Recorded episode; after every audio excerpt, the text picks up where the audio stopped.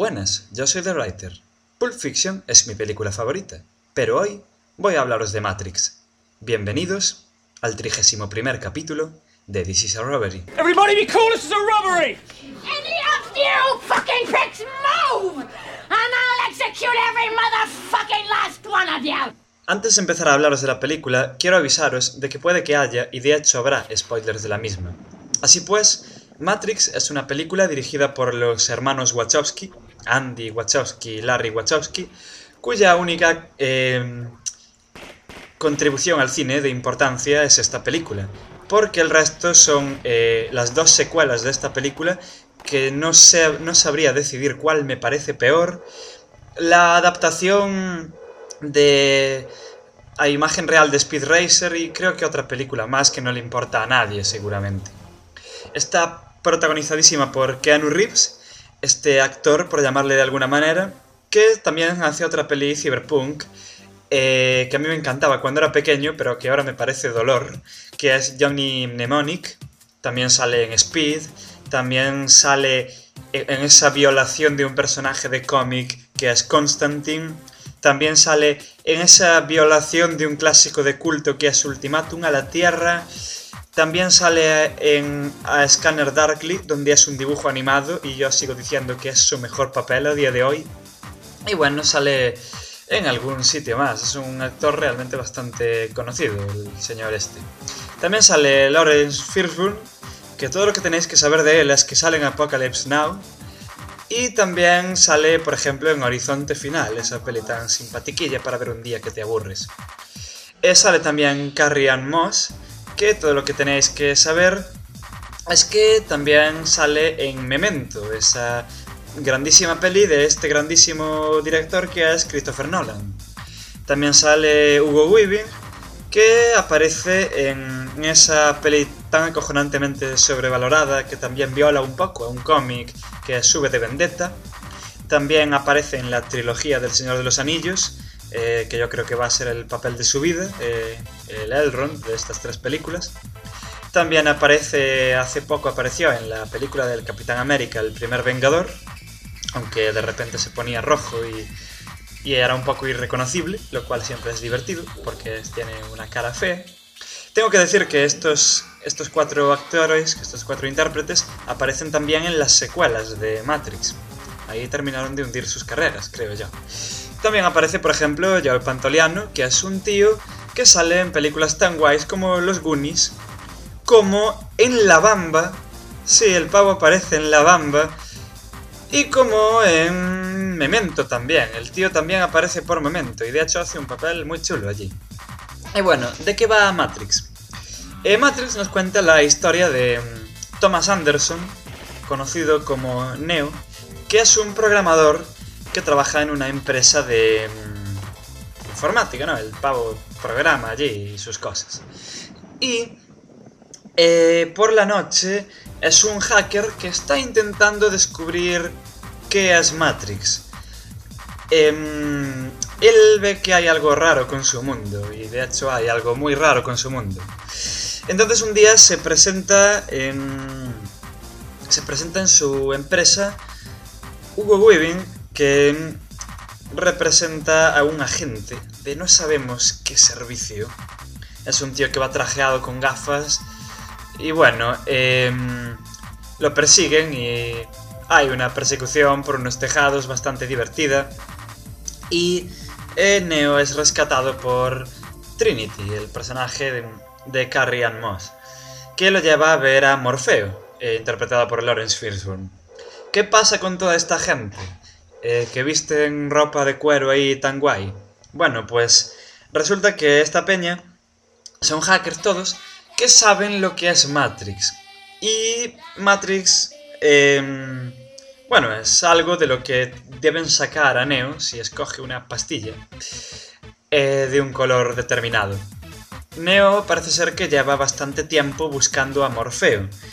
Eh, y bueno, aunque es un tío que de primera impresión como que da un poco de respeto, por no decir miedo, decide confiar en él y proceden a desconectarlo de Matrix. Porque aquí viene todo el meollo de la película. ¿Qué es Matrix? Eh, Matrix es una de las ideas más plagiadas de la historia, aunque la película en su momento fuera de la hostia de original. Ahora os lo cuento. Eh, ¿Qué es Matrix? Matrix es un mundo virtual en el que las mentes de, de la humanidad, de la gente, están encerradas para que no vean el mundo real. ¿Qué pasa con el mundo real?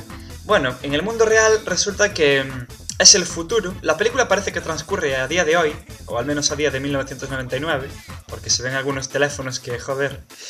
Em, resulta que no, que está en el futuro, en el mundo real.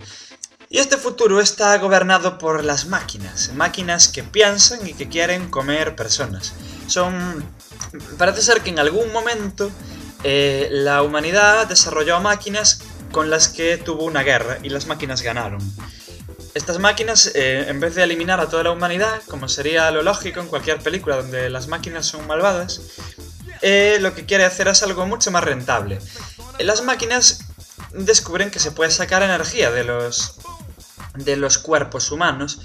Así que nos usan básicamente para hacer electricidad, por así decir, por decirlo fácil, con las que funcionar. Eh, Matrix es esto, es una ilusión puesta en nuestras cabezas para que no nos demos cuenta de la mierda que hay ahí fuera.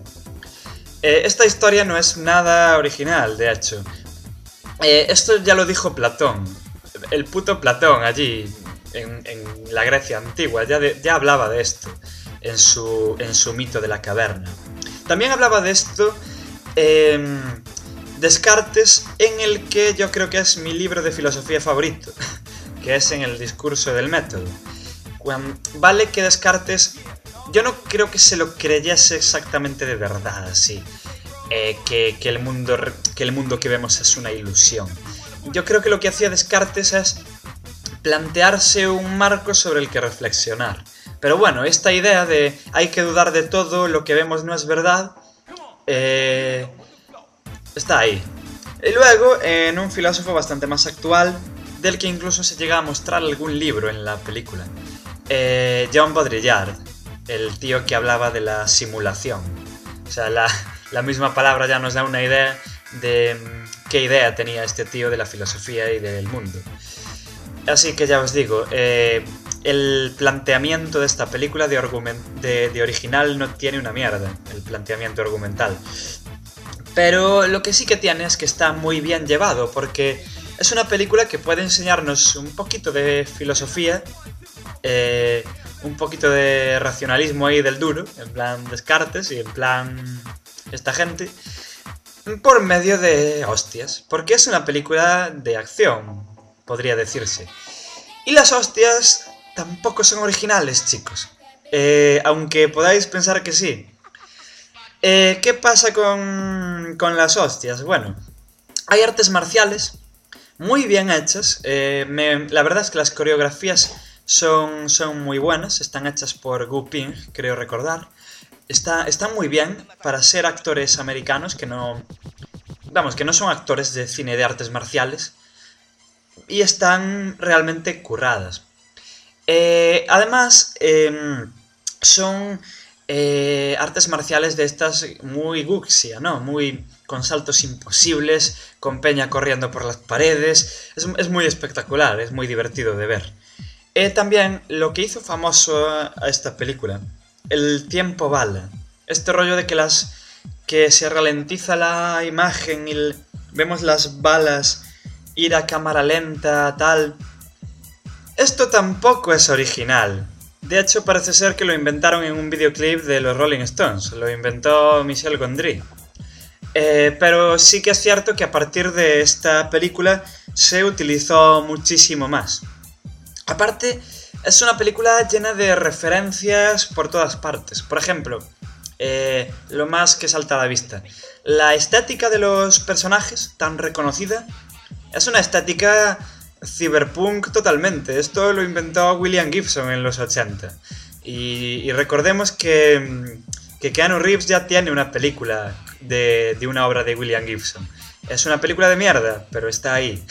Y el mundo cyberpunk de Gibson se, se refleja muy bien en esa peli, eso sí, aunque el argumento sea patético. Y bueno, o sea, esta estética, ¿no? De traje, de cuero, de gafas, esto ya lo inventaron en los 80. Eh, luego, eh, yo qué sé, las múltiples, que a mí me gustan mucho, las múltiples referencias a Jesucristo eh, que, que tiene Neo.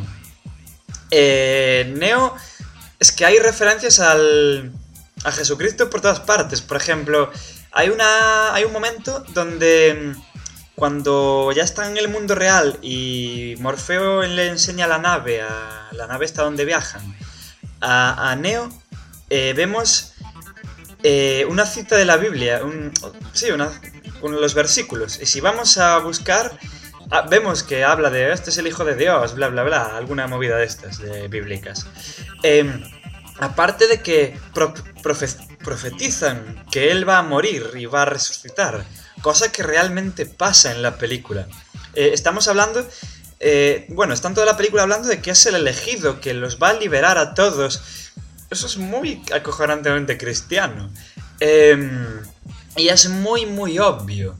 Hay incluso, por ejemplo, eh, que no sé si lo veréis como yo, cuando rescatan a, a Neo, a ver, en, en el mundo real, los humanos que están enchufados a Matrix están en una especie de tanques con un líquido muy chungo, allí desnudos. Entonces, eh, la nave de Morfeo tiene que irrumpir allí y rescatar a. a. a Neo. Y yo lo veo como una crucifixión al revés, incluso. El tío pone los brazos en cruz cuando lo elevan con ese gancho. No sé. Y bueno, y hay más, hay un montón de referencias. Ya os digo, es, es una película que referencia a un montón de cosas. Luego, eh, referencia a otras películas en concreto. Por ejemplo, la escena que decía ahora de cuando eh, Morfeo enseña la nave a, a Neo, eh, está sacada de Horizonte Final, una peli donde sale Morfeo, bueno, Morfeo, Lawrence Fishburne, haciendo lo mismo. Luego, el famoso tiroteo de, mm, de este hall donde se rompen todos esos, eh, todas estas columnas y tal, eso es Ghost in the Shell. Y más cosas son Ghost in the Shell en esta película. Eh, hay momentos que recuerdan a Dark City. De hecho, em, hay ciertos escenarios de la película que, que están sacados de Dark City. Ha- Hay, hay gente que acusa a Matrix de plagio de Dark City. Yo no lo veo así. Yo simplemente veo que eh, Matrix cuenta una historia, como ya os dije, que no es original para nada. Y Dark City cuenta una historia que, aunque es un pelín más original que Matrix, tampoco es tan original. O sea, em, yo qué sé, yo no le veo el plagio que le, que le atribuye mucha gente. Luego, ya os digo, es una película llena de referencias, tanto a la filosofía de estos tres filósofos que nombré antes, como al cristianismo, como... mm, Bueno, en posteriores, en las secuelas hay referencias ya a todo que ya es un despiporre. Es en plan de vamos a ponernos filosóficos, pero no nos da tiempo porque tenemos que meter hostias. Eh, que, esa es otra. Eh, Matrix es una película de acción, pero es una película de acción que sabe cuándo parar. Y otra cosa que me gusta mucho más, aparte de que sabe cuándo parar, que sabe cuándo empezar. Os explico. Eh, Matrix, aunque su mitología es fácil de entender y en 5 minutos podrían explicarnos qué es Matrix, qué es el mundo real y empezar las hostias hasta que, hasta que llenen la hora y media de la peli, no hace, no hace esto. Eh, Matrix se toma su tiempo para que conozcamos a los personajes, para que nos interesemos por ellos y tal, para conocer un poco más de este mundo que con esta estática tan chula, que nunca viene mal. Y cuando empiezan las hostias, eh, también saben cuándo hacer pausas para que avance el argumento. Eh, realmente está muy bien. Yo que sé, por ejemplo, el, entrenamiento al que es sometido Neo, eh, que es claro, mediante los ojos de Neo, como es el nuevo en llegar al mundo real, es como vemos, eh, como descubrimos las cosas, ¿no? Y, y se, no- se recrea mucho en esto. De hecho, la, parte del entrenamiento es uno de los mejores fragmentos de la película. Esta, esta famosa lucha eh, que tienen en este tatami virtual Morfeo y Neo, eh, que nos recuerda incluso alguna película de Jackie Chan, es, muy divertido. Eh, yo qué sé. Eh, yo qué sé, más referencias que tiene. Lo- Los nombres, los, los nombres de los personajes. Morfeo es el dios del sueño, que, que es una, un juego de palabras curioso, porque él se supone que viene a despertar a, Neo, pero en cambio se llama Morfeo, es una cosa muy curiosa. Eh, luego, Trinity, eh, el personaje de Carrie Ann Moss. Trinity eh, alude directamente a la, a la Trinidad. Eh, y alude también al amor de Dios. Y el amor es lo que salva a Neo definitivamente. Para que luego Neo pueda salvar a la humanidad y tal. Es... es muy curioso, yo que sé. Y tiene más. Y tiene más. Hay, hay un montón de juegos de palabras y de cosas. Hay frases eh, extraídas directamente del libro este de Baudrillard, donde habla de la simulación. Eh, hay frases de Alicia en el País de las Maravillas, que si recordáis el libro, mm, tampoco se nos deja exactamente claro que el País de las Maravillas fuera real. Eh, hay mm, más cosas. Bueno, hay, hay un montón de. Hay un montón de. de cosas. Eh, ¿Qué más os puedo contar? Es que, el argumento realmente no tiene demasiado. El argumento es ese: las máquinas son malas, controlan a la gente. eh, Morfeo rescata a Neo porque hay una profecía que dice que él es el elegido para liberar a toda la humanidad. Eh, y luego luchan contra las máquinas, concretamente contra el personaje de Hugo Webbing, que es el agente Smith, que es una especie de, yo diría como de antivirus en Matrix, es alguien que, que limpia los ataques al sistema. Lo limpia a base de tiros, pero sí. Eh, yo qué sé, esto de meterse en un mundo virtual podemos encontrarlo en Tron incluso. O sea, aunque no es de la misma manera exactamente, pero la idea está ahí también. Yo que sé, hay mil referencias en esta película. Eh, y realmente el argumento no tiene mucho. Lo que sí ya os digo es que está muy muy bien llevada. Y para ser una película de acción, y para ser una película de acción de los 90, el argumento está tremendísimamente bien llevado. Siempre queremos saber más sobre estos personajes, incluso sobre los más secundarios. Una cosa que tiene esta película, incluso Keanu Reeves, aunque parezca mentira, es que todos los personajes, hasta el típico que sale solo 5 minutos, todos tienen muchísimo carisma y siempre queremos saber más de ellos. Eh, el mundo, aunque ya os digo que de original no tiene nada, es un mundo interesante. La estética, que tampoco es original, eh, también. Queremos saber más de este mundo, cómo está representado. Una cosa muy curiosa que tiene, eh, y eso yo... A ver, eh, no es que inventasen la técnica, pero tal como lo hacen ahí queda muy curioso y la primera vez que vemos la película podemos no darnos cuenta. Fijaos, a ver, en la película, eh, cuando pasan al mundo real, todo el mundo real está contaminadísimo y está muy oscuro. De hecho, la, viven por túneles la humanidad, no viven en la Tierra. Pero cuando pasan a Matrix, fijaos, en las secuelas se acentúa más, pero a mí me gusta más en la primera porque está como más disimulado y crea más ese rollo irreal. La fotografía de la película es verde. A ver, esto de poner fotografía de diferentes colores a las películas no es nuevo tampoco. Pero de hecho se usa para realizar efectos dramáticos y tal.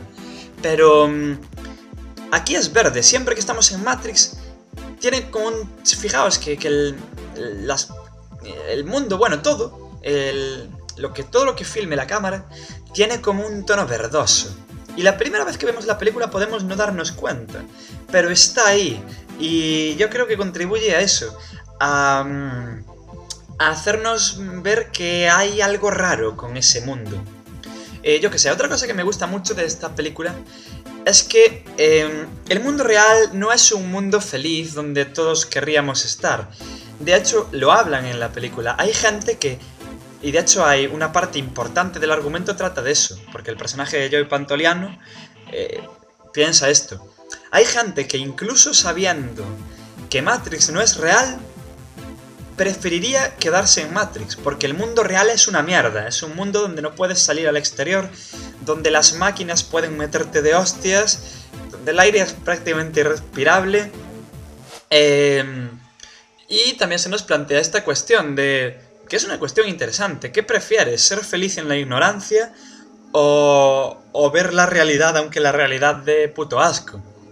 Para mí eso es lo mejor de la película filosóficamente, porque lo otro ya lo tenía muy... A ver, me gusta mucho este rollo de que el mundo real no es, eh, no es lo que vemos. De hecho, por ejemplo, eh, la fisiología y la psicología y la medicina, supongo que también, y bueno, diversas ciencias que estudian al ser humano, se encargaron de decir que esto efectivamente es verdad. El mundo real no es como lo vemos. O sea, no os estoy diciendo que estemos enchufados a, a una realidad virtual, pero no, no vemos el mundo como es eh, realmente. Por, por, ejemplo, por poner un ejemplo, los colores son un constructo de nuestro cerebro, los colores no existen en el mundo real.